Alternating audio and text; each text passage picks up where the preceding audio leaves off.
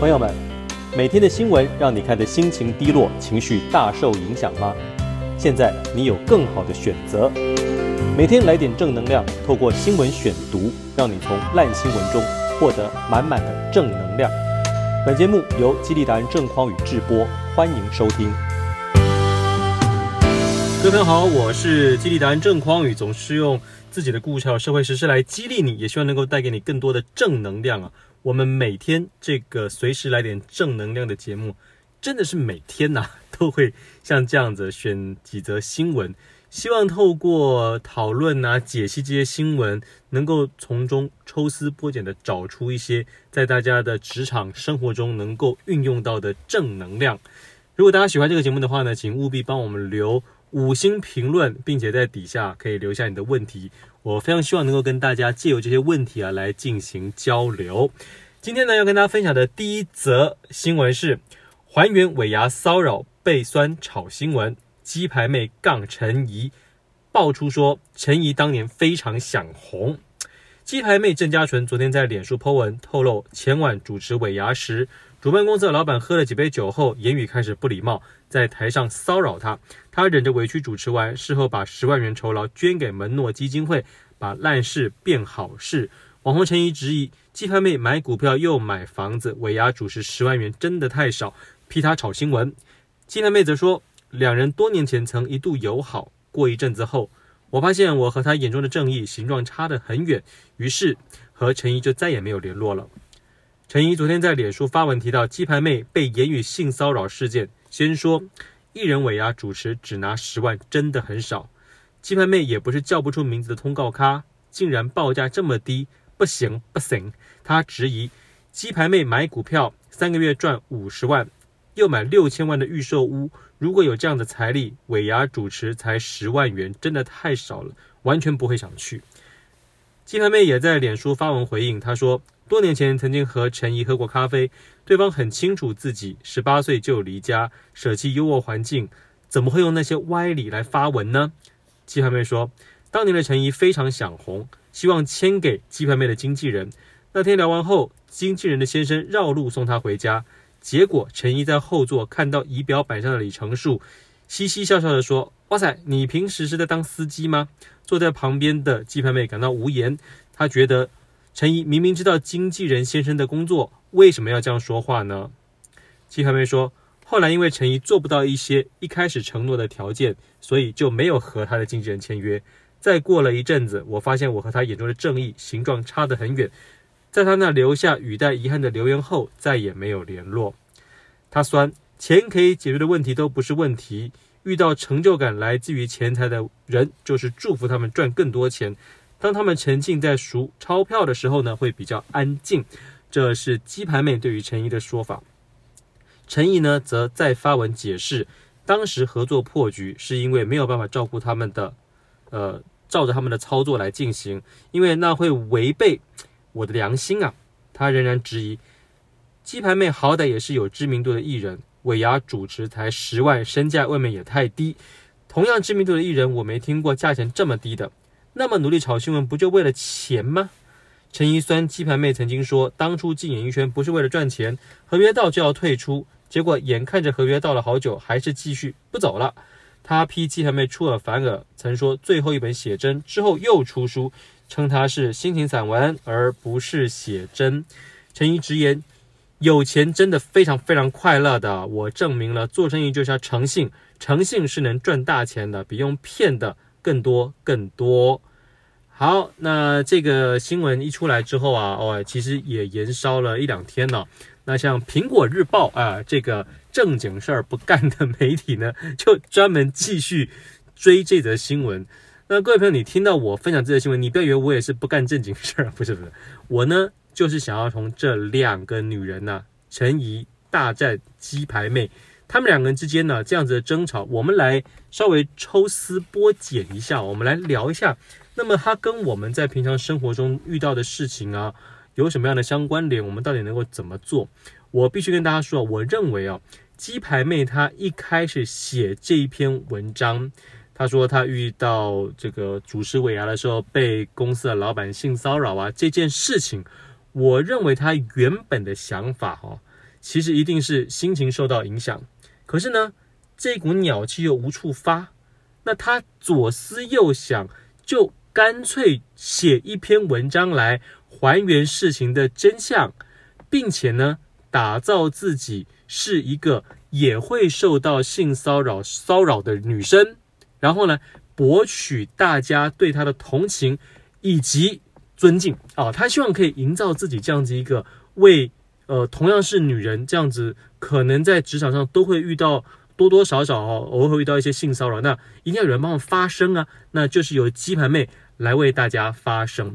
做这件事情啊，除了可以把她的鸟气啊给发泄一下之外，还可以去营造她的所谓正面的形象。而且大家注意哦，其实鸡排妹的文笔非常好啊，所以当她这样子一写，很清楚的这样子表达出来的时候，她其实想要呈现的是，好，她对这样的事情呢，其实。没有特别的去追究啊，也没有什么当场就给这个老板难堪，而是呢，还是把活动做完。可是他一定要让所有人知道，也许那个老板事后会看到这样的事情是不对的，于是未来就不会这样子对自己的员工或者对其他他们邀请来活动或者主持的女艺人，他想要把自己打造成这样子一个正义的形象，当然也是顺便把他那股鸟气给发泄一下。只不过呢，媒体很多事啊，哈哈，这个我们的苹果日报啊，或者各不同媒体啊，就会想要去呃东酸西炒啊，就抓着这个事情不断的去挖，那可能就会想要把那到底是哪一间公司给挖出来，那到底是哪一个活动公司怎么这么不会帮艺人着想呢？他希望能够挖出越多跟这个事情相关的人。那这样子才能够狗咬狗一嘴毛嘛，才能够搞得乌烟瘴气的，才可以满足苹果日报认为民众一般爱看的这种新山色的消息啊。所以你就会发现呢，这个文章一出来之后啊，它的这个事情一被苹果日报转载之后，的确非常多呃想要蹭鸡排妹声量的都出来了。包括我啊，各位，我我不一样啊，我呢还是希望能够用正能量的方式来解读。那我要说的是，陈怡呢，当然马上就赶快跳出来啊，就开始批评。那可以怎么批评呢？各位啊，一件事情永远都是有正反两面的哈。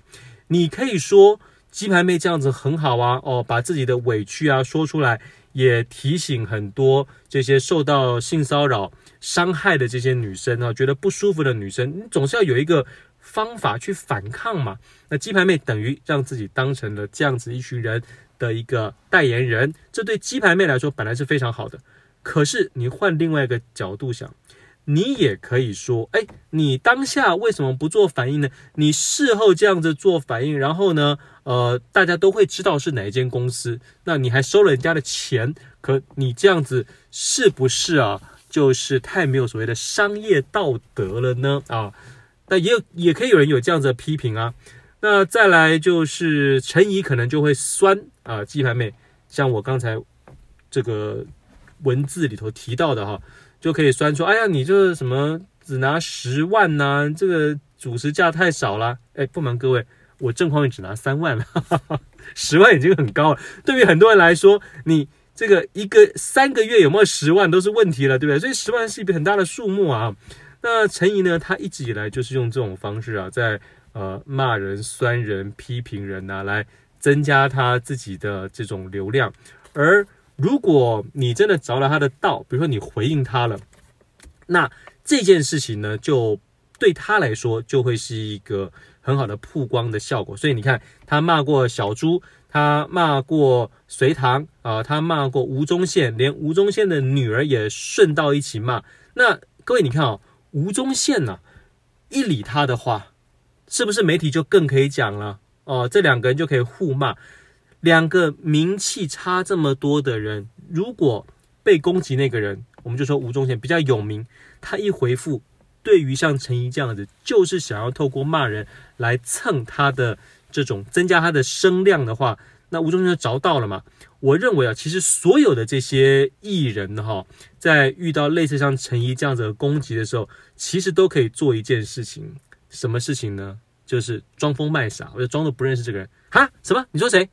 呃，我想哦，一般的民众如果要呃对我们做一些批评啊，我们也都虚心接受，好吧？谢谢。嗯，就转身走就走了。哎，你完全不要把它当回事儿，然后也不要回应他的时候，哦，久了之后，媒体发现哈啊，这个人其实怎么骂啊，这些名人艺人都不回应他，那这个也没什么好报道的价值了嘛，所以就会不报道他。现在的问题就在于啊，陈沂每一次讲一些这种比他有名很多的名人跟艺人，那媒体还会去曝光，还会去报哦，所以不瞒各位啊，连我看的我都非常的愤愤不平啊！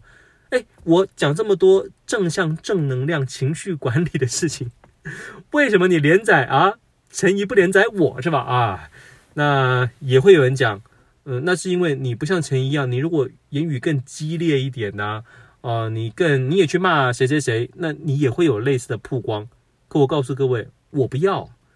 为什么？我们每个人一定要非常清楚你自己发表这个言论，做这些事情，你背后的目的是什么？如果说我今天想要营造的形象就是一个随时给大家来点正能量的形象，那我去搞那样的事情，就跟我的形象不符了嘛，就跟我想要走的目标不一致了嘛。那你一不一致的时候呢，就容易。被大家瞧不起，或被大家抓到把柄啊，觉得你是一个摇摆猫。这摇摆猫是最容易被别人瞧不起的。所以，既然我已经确定我的目标就是这个激励达人，就是随时来点正能量，我不管怎么样都一定要往正能量的方向去谈、去讲。哎，这样子才有未来嘛。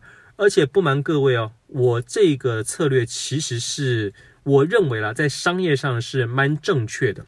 为什么？因为所谓的普罗大众哈，也许会喜欢一些新山色的内容，所以他们就看陈沂。可是你想哦，我的目标是希望能够到各个不同的企业公司行号去演讲，讲情绪管理，讲正能量的内容。这些主管平常在搜寻教育训练课程的时候，他只要一打激励，只要一打激励下属，绝对不会出现陈怡，会出现郑匡宇嘛。对吧？那这就是我想要达到的族群，而这些人是真的会付钱给我的。于是我干嘛要那么在乎像陈怡可能可以吸引到的很多的这些普罗大众呢？啊，很多的一些人。那讲到这个陈怡，我还要再讲一个事情，就是哦，大家如果去看一下，呃，最近因为陈怡跟鸡排妹两个都还蛮有名的，所以他们两个吵来吵去的时候呢，就会有一些人他的留言，你大概可以看出一些端倪哦。这个什么端倪呢？就是有一些人会说，本来觉得陈怡很有正义感，但后来发现呢，他的正义其实都是呃太尖酸刻薄的去讲别人了。再不然就是说啊，本来觉得呢，我跟着陈怡这样子，好像呃可以动如机先呢，好像看他的文章，好像觉得就觉得自己高人一等呢。各位听到这里，你有没有发现，其实人性里头，就是有这种想要受到人家关注、想要高人一等的想法呀。陈怡只是集结了所有这些其他人哈，可能是对于名人艺人，各位名人艺人有人喜欢就有人讨厌，他等于去搜刮了这些讨厌这些名人艺人的人气，集结在一起。那么即使是讨厌这些名人艺人的人，他们也是内心的深处也是想红。也是想高人一等的，那他们透过陈怡这样子的方式，就觉得诶，自己认同他的言论，看他骂人很开心，好像自己也就跟着高人一等了。所以最重要的是，我们能够探索，能够了解到，哦，原来人性里头就是这种想红，然后想要高人一等。可是这个想红跟想要高人一等啊，你一操作错误的时候呢，就会成为像。陈怡这样子，因为我们在做好事的时候啊，其实我说真的，你要做非常非常非常多，然后非常有策略的去行销宣传，才会受到注目。可是你透过这种负面的行销，酸人骂人，是最快能够得到媒体关注的。问题是，你得到这个媒体的关注之后，so what 呢？各位，你是一个非常非常负面的形象啊。你等于把自己框架在一个很小的一个范围里头，那大部分的人呢，还是喜欢那种正向啊、开朗的人，都不喜欢这种酸言酸语的啊，所以是非常有可能哦。你呢喜欢陈怡，然后你 follow 他，结果你跟某一个人要交往的时候，对方一发现，哎呦。原来你是他的粉丝啊，那你这个人想必也是一个很爱酸人骂人的家伙，那我们还是保持一点距离吧。哎呦，所以呢，我觉得大家真的不得不可不慎呐、在选择你自己的这种所谓的偶像啊什么的时候，我觉得还是蛮重要。你在 follow 什么样的人？现在在社群媒体上，等于是都公开的。于是你还是要慎选一下你自己喜欢听的这些内容。我简单说哦，我们人呢，其实你让自己被什么样的语言包围，你讲什么样的话，就代表你是一个什么样的人。我们都希望可以成为一个受欢迎的人。那只有这种比较正向开朗的，还是比较容易受欢迎。你搞出一个这个尖酸刻薄的样子哈，实在是很难啊，得人喜欢呢。所以我们在看鸡排妹跟陈怡两个人大乱斗的事情的时候呢，我认为啊是可以从中得到这些我们在工作还有生活上的一些在行动上、思想上的一些点醒，来提醒自己啊，千万不要走错了路啊，只为了想红，那就非常糟糕喽。好，那今天要跟大家分享的第二则新闻是哦，这个新闻也非常有趣哦。酸狗贸系遭 po 文，这个公司告不成。某位 OL 他控诉歧视，反而挨告。检方表示，仅是评论事实，不起诉，驳回再议。我跟大家念一下这事情的来龙去脉。台北一名国贸系毕业的陈姓 OL，OL 就是 Office Lady 的哈，就是女职员。前年到内湖区某科技公司面试海外业务，遭到三名男主管轮番以狗贸系。找个男朋友嫁掉是吗？等酸言揶语，陈女自觉遭霸凌，在 PTT 发文面试实录引起热议，却也惹怒三名面试官，遭告妨害名誉。北检调查后，以陈女士发出个人经验不起诉，两名男主管不服提起再议。高检署认为陈女评论未构成诽谤，驳回再议。陈女士在前年在 PTT 看板 Tech Job 贴文。先介绍自己是外双溪大学商科毕业，这个外双溪那是哪儿呢？就是东吴大学啊，我服务过的学校就是东吴大学。他的多益呢有八百九十五分，哎，各位多益的满分是不是九百分呢？所以八九五分是很不错的分数哦。他呢也有四年的工作经验，接着描述在内湖某科技公司面试的不好经验。陈女说，她被通知第二次面试时，面试官有四人，她以 A、B、C、D 为代号，指 A 是第一次面试的女主管。B、C、D 则是三名男主管。陈女表示，一开始 C 主管认为他要叫叫他解释 F O B C I F，然后认为呢他讲的是错的。这个 F O B C I F 是什么呢？是国贸的术语，指的是离岸价，还有卖方承担运费、保险费的报价方式。所以 C 主管认为他解释 FOB 还有 CIF 有误，不断跳针称他是国贸系毕业的，直到 A 主管赶快查了之后纠正。C 主管才改说：“哦，原来你真的是国贸系的。”但 C 主管仍然没有放过他，接着说：“你现在是想找稳定工作，想找个男朋友嫁掉是吗？”接下来换 D 主管酸陈女，当业务就是要钱。B 主管则问：“如果我是爱因斯坦，但一个月只有一万五千元，付不出房租怎么办？”陈女控诉这一次的面试呢，极度让人不舒服，歧视女性，加上不尊重面试。她并总结该公司令人叹为观止的文化，称：“你们可以不录取我，但请不要侮辱我。”贴文一出，引发乡民热烈讨论。但该公司和遭影射的三名男主管却控告陈女妨害名誉。北检调查时，陈女坦承 po 文，但面试主管也作证确认，的确他们说过类似的内容。检察官认为陈女只是抒发被羞辱的面试经验，而且没有写公司的全名，主管也都用英文代号，以无妨害名誉犯意不起诉。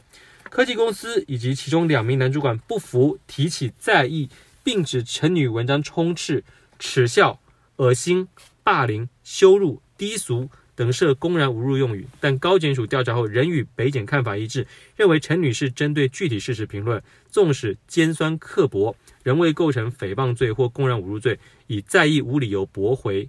陈女的律师友人昨天也上 PTT 发文，指陈女曾遭该公司寄律师函，要求删文道歉并赔偿，但陈女自认没错，拒删便哀告，索性不起诉。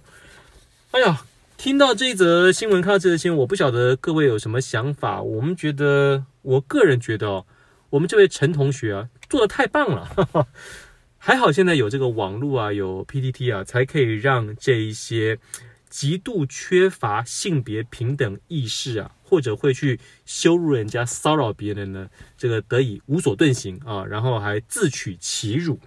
大家看一下啊，这个事情啊，我在想哈、这间公司呢，真的呃，一定是文化上出了问题哈。怎么说文化上出了问题呢？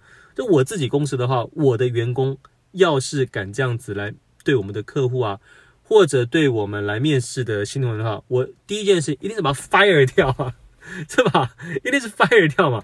那 fire 掉，赶快跟这些人做切割嘛，哈。那这间公司呢，怎么会站在公司的立场？啊，也帮这两个这个男主管呢，跟着一起要告这个女生，我觉得这匪夷所思啊啊，匪夷所思。那么我们来说一下哈，如果说你在职场上也遇到类似像这样的事情，但我们觉得有点像鸡排妹可能被骚扰，有点相像，对不对？那该怎么办呢？我跟大家说哦，我不得不承认，类似像这样的事情哦。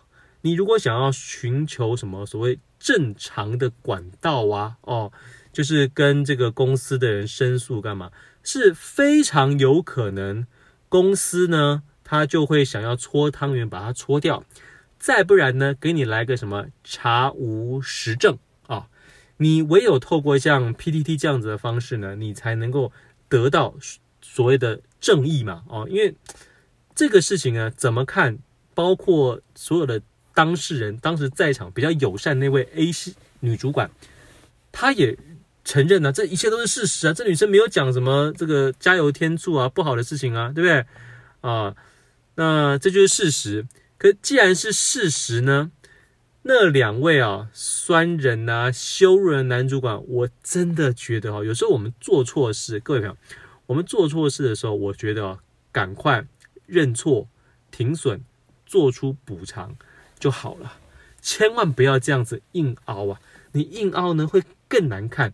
本来大家还不知道你是哪一间公司是谁，结果呢，你今天干了这个事情之后呢，你去告知我们这个陈同学，哎，结果呢，那就会有判决书嘛，就起诉书什么全部都来了嘛。那大家就可以在网络上可以看得到你这间公司曾经干过这个事情哦，或者卷宗其实都是看得到的。哦，所以这有点像当年呢、啊，陈志忠，各位，陈志忠，陈志忠嫖妓案，你如果就点点什么事都不做，也不会怎样啊，是吧？就成为一个悬案嘛，各说各话嘛，是不是？结果呢，你跑去告苹果日报，然后就变成法院就认证了，说，哎，的确你嫖妓，还有这个。真难看啊！这个法律的工具啊，是让大家自保啊，或者所谓伸张正义的啊，不是让你来这边想要硬凹啊、做伪证啊，最后搞得自己呢一身心下不了台。你看陈志忠到现在是不是还是一天到晚被人家抓住他当年这个把柄，一直讲，一直讲，对吧？哦，就成为法院认证的这个嫖妓议员。哦，说真的，这个伤害也是非常大哦。所以说，大家对于法律，我觉得还是要有非常基本的这种认知啊。那怎么样对法律有基本的认知呢？你多多看一些这种社会的新闻啊、报道啊，然后特别去看一些比较深入的评论，你就会知道哪些话该说，哪些话不该说。好，那么今天的第三则新闻呢，跟大家分享的是啊，各大饭店。原本除夕的围炉宴大多已经被订满，结果现在出现了退订潮。农历春节将至，但国内疫情拉警报，原本订位爆满的各大饭店围炉宴近日陆续出现退订潮，许多的大型尾牙餐会也取消。饭店业者坦言，目前影响还不大，推测不少人仍在观望，但若未来几天疫情加剧，评估退订情况可能会恶化。原本因为武汉肺炎的影响，国人无法出国，挤在台湾过年，带动饭店围炉宴的买气。多家业者先前称，今年订位速度比往年快。指标饭店去年十一月即宣布客满，没想到近日国内又爆发本土疫情，已有民众退订。台北喜来登饭店表示，近日有三桌客人因顾虑疫情而退订围炉宴，改成打包菜肴回家。也有企业将原先预付尾牙宴的定金改买餐券给员工。金华酒店称，围炉宴现虽然没有受影响，不过近日已经有八场企业尾牙宴要求暂停或直接改为年后春酒。